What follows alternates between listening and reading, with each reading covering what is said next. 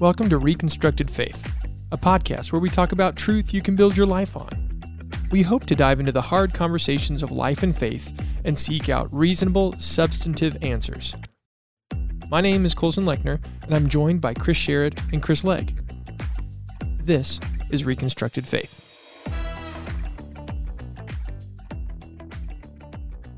Welcome to the Reconstructed Faith podcast. My name is Colson Lechner. Alongside me today are uh, Chris Legg and Chris Sherrod. And uh, today we are talking about weariness and tiredness when it comes to your faith. Are you yawning over there, Chris Legg? Dude, you yawned all through that last episode, so don't. Uh, I did not. listen, ever, hey, everybody, go back and listen to the theories of truth and see if you can hear I think I did hear you. Colson I yawning in the. Uh, well, you didn't make me. He was you didn't falling make me tired. you guys didn't make me tired. I wasn't taking any responsibility for that. Okay, good. I just wanted to make. I wanted to make that clear. That was a little pot calling the kettle black. Sorry, that was the. Uh, no, you're totally it out. fine. Weariness and tiredness. we're speaking of. Why are we? Why are we? Ta- why are we talking about this? Uh, all right, so, man, it came up in our last one of our last conversations. This idea that people are kind of worn out. What do you, what were you, Chris? You, you were saying something about that. What are you thinking about? Well, for some of the people that you're hearing are deconstructing their faith more what we would call celebrity Christians. Like I was talking about Kevin Max Smith of DC Talk fame. Mhm. Um, and I was just asking what were his reasons. And as as Colson and I, you know, have a a gal that we know who wrote a book on her faith being deconstructed, and it was mainly I felt like uh, her being immersed in an environment that was very much the opposite of what she'd been raised. But I just wonder. I, I guess my thought was, how many Christians their deconstruction is either them just feeling overwhelmed, like the pressure is so hard to always, all the time, um, you know, take a stand or or resist, compromise, or whatever. Kind of being on the defensive. yeah, and, or and, Mhm. it, and is it just because we're getting tired? Like it's Mhm. just like oh, this it's easier just to give in and um, to go with it, um, and just in my mind just go. But I know in my heart I believe that it's Mhm. I believe something different, or is it? I don't know. That's just what I was talking about because it is it is tiring, especially to feel like you're going uphill all the time, or um, I don't want to be the the martyr or like we're not always under attack. Right, right. But- yeah, Mhm. no, certainly not. But it is something where I feel more and more like um, the basic assumptions that we all held were like, wait, wait, we're jettisoning Mm. that one now too. Like we don't believe that anymore. Right. Mm. So I just wonder how many people just either are fearful, um, or just the price tag is too high. Yeah. I was just throwing at her what are, what are Well, the and I think of yeah, and I think that's m- maybe it's not something that at least I fully realize in my community because of where I live. But there are probably people even within our country who are experiencing lack of social capital or whatever, or just like Mhm. being kicked out of friend groups, and that can be that can just be taxing and tiring too. Of like, I feel lonely, I feel, you know, disconnected Mhm. and I think I think that can make people tired too. and just resisting sin in your own life. Yeah. True that. True that. you're trying to stand for for you know these values but at the same time you're like but i struggle too like Yeah. i'm i'm pressured to give in and i think that's what's happened to a lot of young people that i know i just feel like they they they're just tired of having to i don't know always fight it or i don't know. Uh, so yeah, there's a when we talked about and we talked about a few weeks ago our definitions of faith and how mine is psychologically rooted, and we talked about uh, even afterwards how probably our definitions actually aren't really different um, as far as you know me describing what the psychological state the, of faith or belief or conviction or whatever being convinced of something, but but if it especially if it is a psychological state to the degree that that's our role in it it, it you can get tired of that. I mean, you can get exhausted of having to defend something or stand by something. Or I think weariness. when I do marriage counseling, I will I run into the difference between someone who's angry, or hurt, or betrayed, and I always feel like okay, we can we can make headway with this.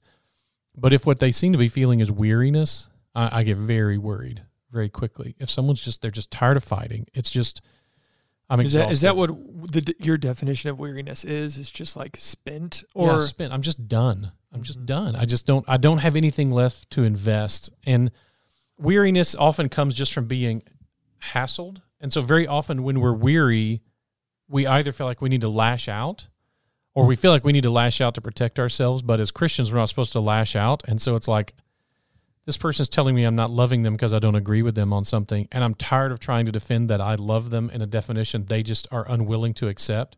It kind of reminds me of um, if you if you ever listen to uh, William Lane Craig's um, Defenders podcast or Reasonable Faith podcast, both excellent podcasts, and and they keep coming back to these the atheist arguments that they have in conversations with people about the question, um, why is there something rather than nothing?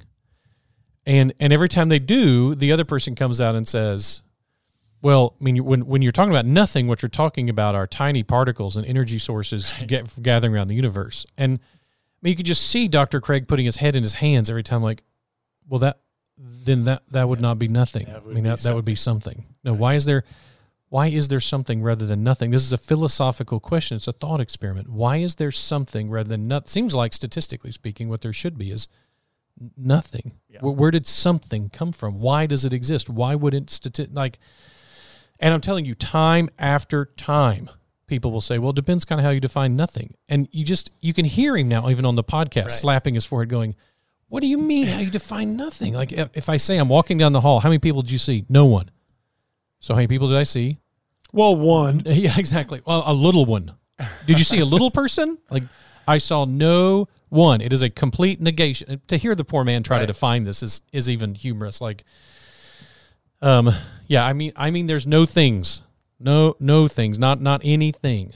So, so will these these you know pre-existent light like nope no see that would be something and i, I get that you eventually just got weary right. of okay listen i i give i'm just not going to talk with you about it anymore fine you win. Now, now, Dr. Craig will never, never, never do that on this topic, but, but that's I think people are experiencing that emotion. It's costing me, and we talked about social capital. It's costing me capital. It's costing me literal mm-hmm. money. It's mm-hmm. costing me, um, you know, a friend who published a paper at a seminary and got a failing grade on it because, in his very honest, I read it, very honest, very appropriate explanation of a Hebrew word it, it's applied in the Old Testament to homosexuality. And so his professor said, Your paper is unnecessarily bigoted, so F.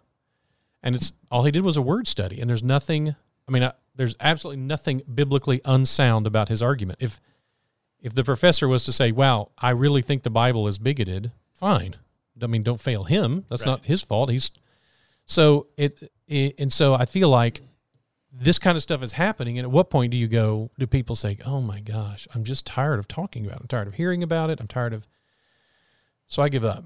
And I, I think a lot of Christians are dealing with that because they're hearing about it at every turn. You turn on the, turn on something.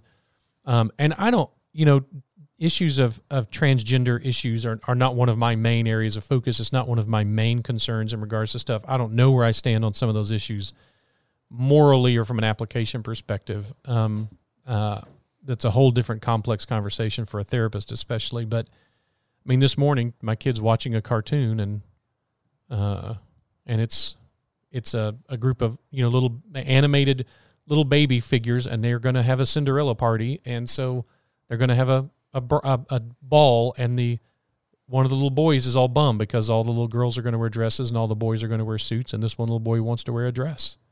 So they, his very his fairy godmother, father, I don't know, fairy god, whatever, makes him a dress and then hides him. And yep. at the end of the cartoon, they realize we should throw away that rule book. There should be no rule book about what people wear when they. And I'm like, oh my gosh! I mean, it, it, I, no matter how I feel about it, I'm just like, what do I do with this again? Mm-hmm. How do I talk about this again? It's, it's just a constant messaging that gets I think people get weary about. Yeah. Anyway. But again, I think what what can encourage you is if you do reconstruct your faith or if we are helpful in that in yeah. giving you tools to respond or to be, to think even to talk yourself back into thinking yes, like right. okay so why do i believe there is a god or what why why did i disagree with that or what is my basis of truth or whatever it is that can be encouraging and i think it's amazing the number of people who actually don't think very deeply. Right, right. Like you ask, what's the best what do you think is the best explanation for the universe coming into existence from nothing? Right. And they're just like, ah, I mean, I don't know. It could, or is it really that important? You're like, no, it's really important. this- like, This how is an important answer. question. Yes. Right, but they just don't see it because I think we're so caught up in, um, I just want to live my life, or I just want to be happy, or I just want, and it's that radical autonomy Mm. that that I just want. It's like we said before that I feel like in the 80s and 90s, people really dealt with. I want to know evidence for God, Jesus, the Bible, creation, and now it's the kind of God I don't like, or I don't like the Bible isn't agreeing with what I want, or it's, Right. it might be, but it's it's like we're we're we're not seeing the the um what am I thinking of? The uh you believe you're two different people, or you go back and The forth. dissonance. Like multiple personality or bipolar Yeah. or Yeah, multiple personality. What's it just called though? Dissociative identity disorder I don't is know. the name okay, of it. that's uh, there was a simpler word uh, that I was thinking. Dichotomy. No, that's even too complex. Anyways, that people want to live as if there's purpose, as if there's meaning, as if uh, I have, you know, something Mhm. that, that there's a reason to live. But then at the same time, I want to reject the basis of there being a meaning, and I want to say that everyone decides for themselves. But you have to agree with me. It's like Right. everything is just so they're just not thinking clearly, and it just gets muddled. Um, in uh, in their thinking, I just I don't know. I just feel like people aren't. I don't know. They're just not thinking. They, Yeah. they don't want to think because it leads to bigger questions that they might have to then be accountable, or they might have to. Yeah, I don't, I don't want to get overly spiritual so so quickly in all this because I'm sure at some point we'll talk about the invisible creation. But Mm-hmm.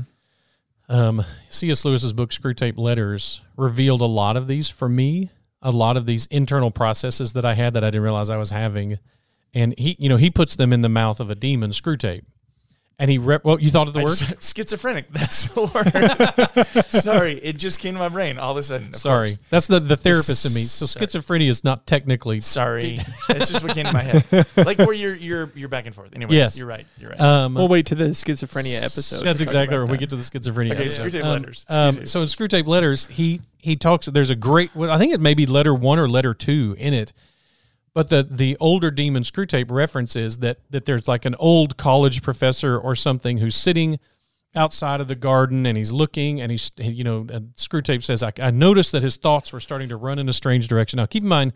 C.S. Lewis is not trying to write a theology book in Screwtape Letters. It's fiction right. it's way more uh it's it's way more psychology than it is religion in a lot of places and this is one of them i think but he says he says so i see his thoughts kind of running in an, in an unsafe direction and he's starting to ask the big questions. And he says you know screwtape is like the big questions are always on god's side. They're never on our side. Mm-hmm. Anytime somebody's even thinking about what's the purpose of life and why am i here and what's the nature of truth he's like screwtape says those never serve us being a demon.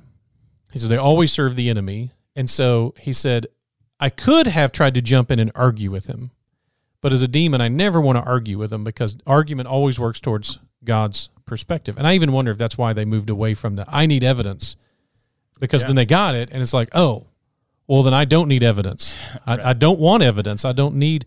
He said, so, so the demon says that the, the man was thinking, man, these are such important questions, such important questions. He said, rather than argue with him, what I put, the thought I put in his head was, yes, much too important to think about on an empty stomach. Yep. And so, So brilliant. Uh, so he thought that's a good point. I need to, you know, yeah, much too important to have on an empty stomach. I need to go get lunch, and then I'll come back and ponder these things. And while at lunch, he notices the absurdity of the woman sitting next to him here and the reality of the the. right. And by the time he came back, he wasn't thinking about that anymore. And and I think that's it. I think I think there is a. You remember, um, isn't it Brave New World that there's constant noise and constant sound? Is that Brave New World, Aldous Huxley? There's mean, always piped in piped in music and piped in sound and piped in news. There's always so much. And the guy says, uh, the guy says, how do you how do you ever think about God mm-hmm. and and because if you don't ever think about if you let's see if you can't stop and think in silence, you probably never think about death. And if you never think about death, how do you think about God? Right. And it's like there's this there's this line of thinking of man, if we're just distracted all the time, and we never stop and think, we never stop and ponder, we're just on to the new thing. And that does seem to certainly be true of our culture. I don't, I don't again, I'm, I'm not saying I'm trying to place that on, you know some kind of demonic power, but it, it certainly works against us that we're always jumping and jumping. We skip across the top like a, a rock on water rather than diving deep. And Well, and we literally have so many things that can distract us anyway. Oh my gosh. Like trying to get to my um it's like I'm gonna look something up on YouTube related to like a talk or something, and by the time I'm there, and I watched all these things. I'm like, why was I even here? but even like you know, open up my phone in the morning to go to this Devo thing that I click. There's there's oh, let me just see if anybody posted on our family GroupMe or if anyone, and I'm immediately yep, not with bad things, but there's so many more things out there yeah, we're like we're going through like I said before Ecclesiastes with the young professionals and um there's just so many things that you can try yes, that okay that Mhm. didn't work I'll try this and it's like there's nothing new under the sun but there's so many other you know options or ways yes, that to, to end up with his same conclusion of that was meaningless or a breath or a vapor right.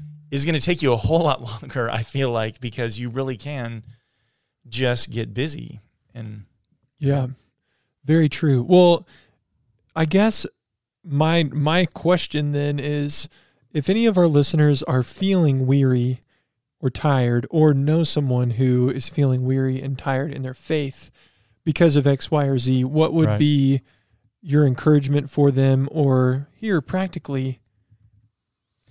I mean, Man, from pure practicality, I would give a couple of things. One is um, find a way to get together with some like-minded people and and enjoy that time. Have some fun with some people who are staying are part of your Christian community. And I mean that purely practically. It's just as humans, we're also pack animals and we we are so refreshed by one another and when we get to discuss these things among other believers and I, that's certainly now I'm a I'm a very relational person and so that's a big one for me that I have uh, you know as crazy as it sounds it's like something that something that helps feed my faith is a monthly poker night with guys.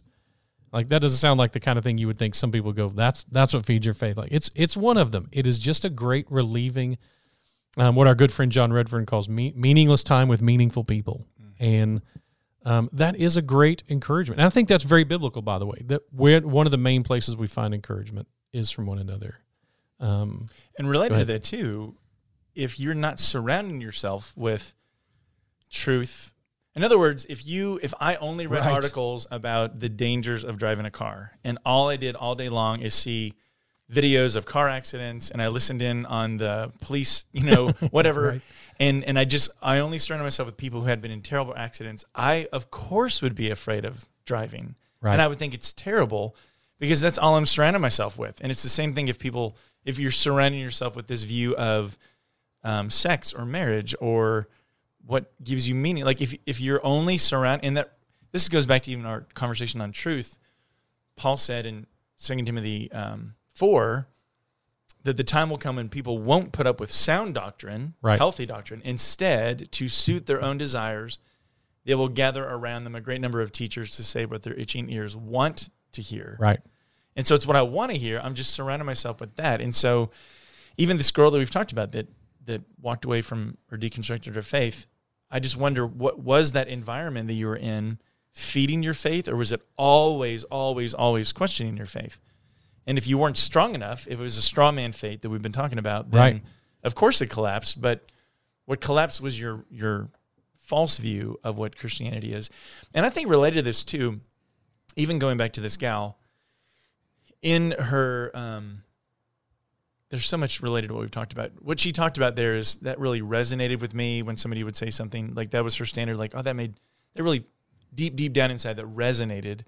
So is that your standard of truth? But also, um, I just wonder, have you experienced a real relationship with the creator of the universe that gives you purpose and hope and meaning and and deliverance and salvation from my sins and um, you know this hope that goes beyond that that I'm like I want you to have that too Mhm. rather than but are you happy right now in your little lifestyle? And I think that's where I just go but what do you think you have? Because in it she was saying like I was the one who was blind. I was the one who was dead. I was the one who needed their eyes open. And it was like I, that that means you didn't I don't think you really knew I would never describe that if my relationship with the creator of the universe as dead, you know, blind, whatever. It's like Mhm. I have something that's amazing. And because I love you, I don't want you to just settle for this stuff. I want you to Right. experience even more, know this hope or this purpose Mhm. that goes beyond the little stuff that you're falling for. So part of it just goes back to being excited about something energizes you and gives you perseverance. You know what I mean? Like I think it's Mhm. Mhm. it makes you want to go on because you're like, I really am excited about this. Whereas if it's not that exciting, it's like, what's what's the point?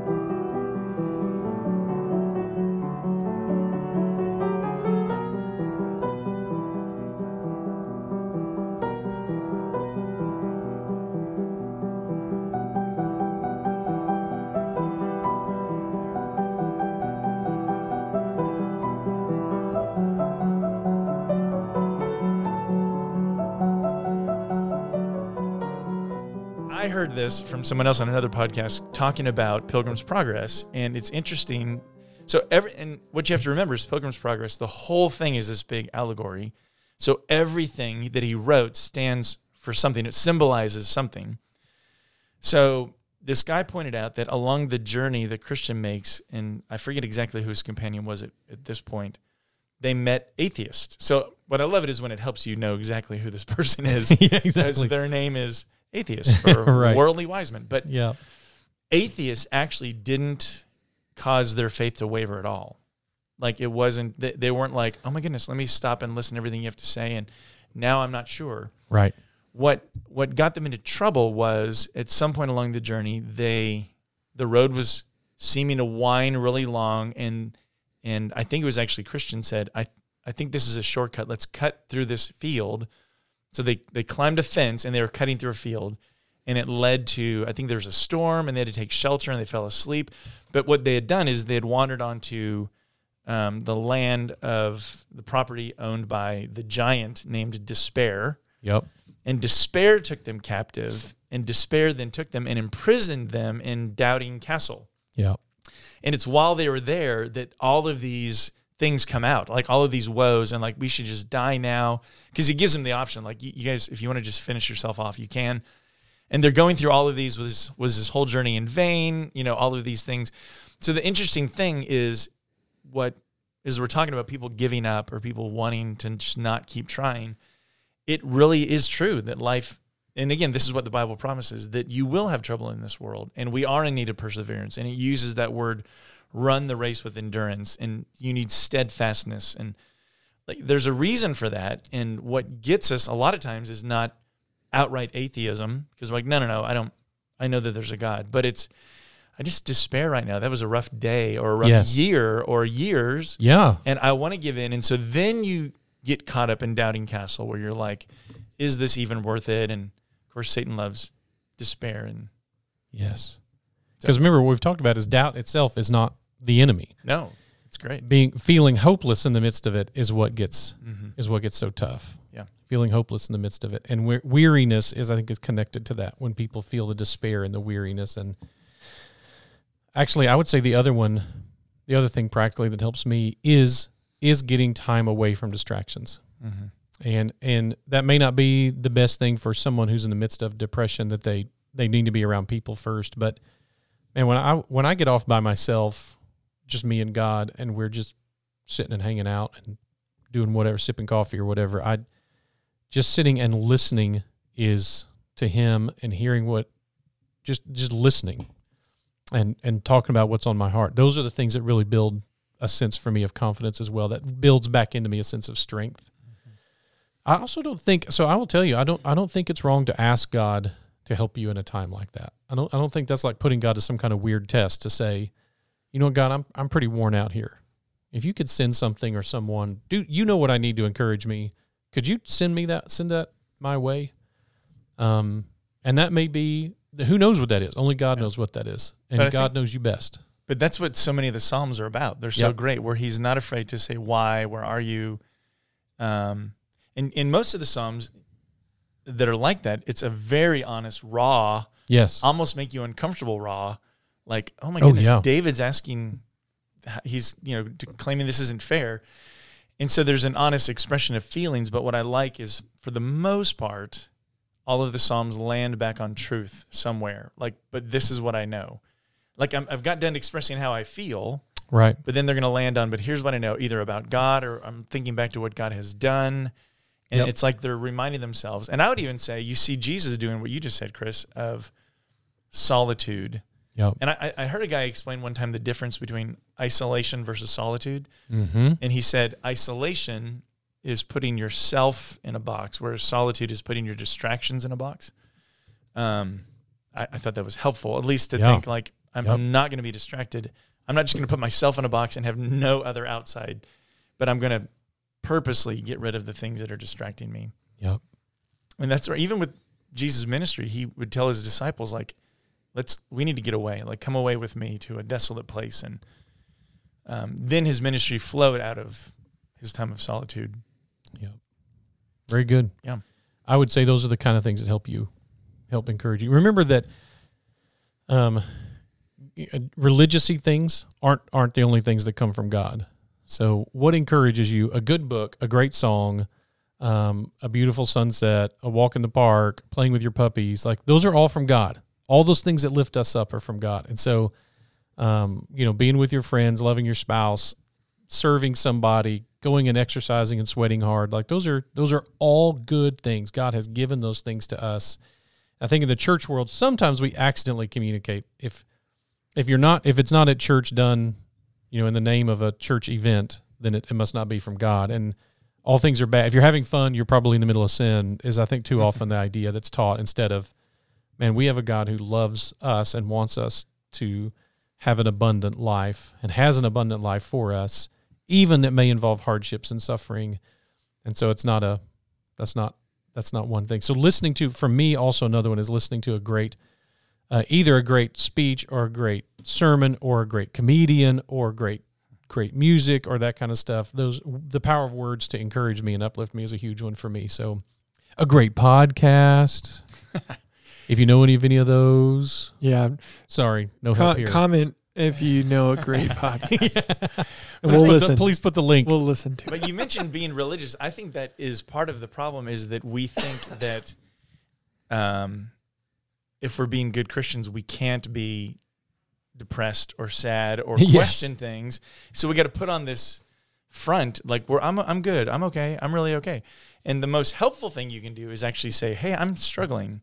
Yep. Like, like to be honest with someone to say, I really need this, or to can we together talk about? And again, I love. I think that this church is one of the, you know, leaders in the area of like your your your Wednesday night life group of come ask questions. yes, absolutely. Like, please come and ask questions. Like, let's talk this through. Don't feel like you have to hide them or pretend that they're not there because they're there.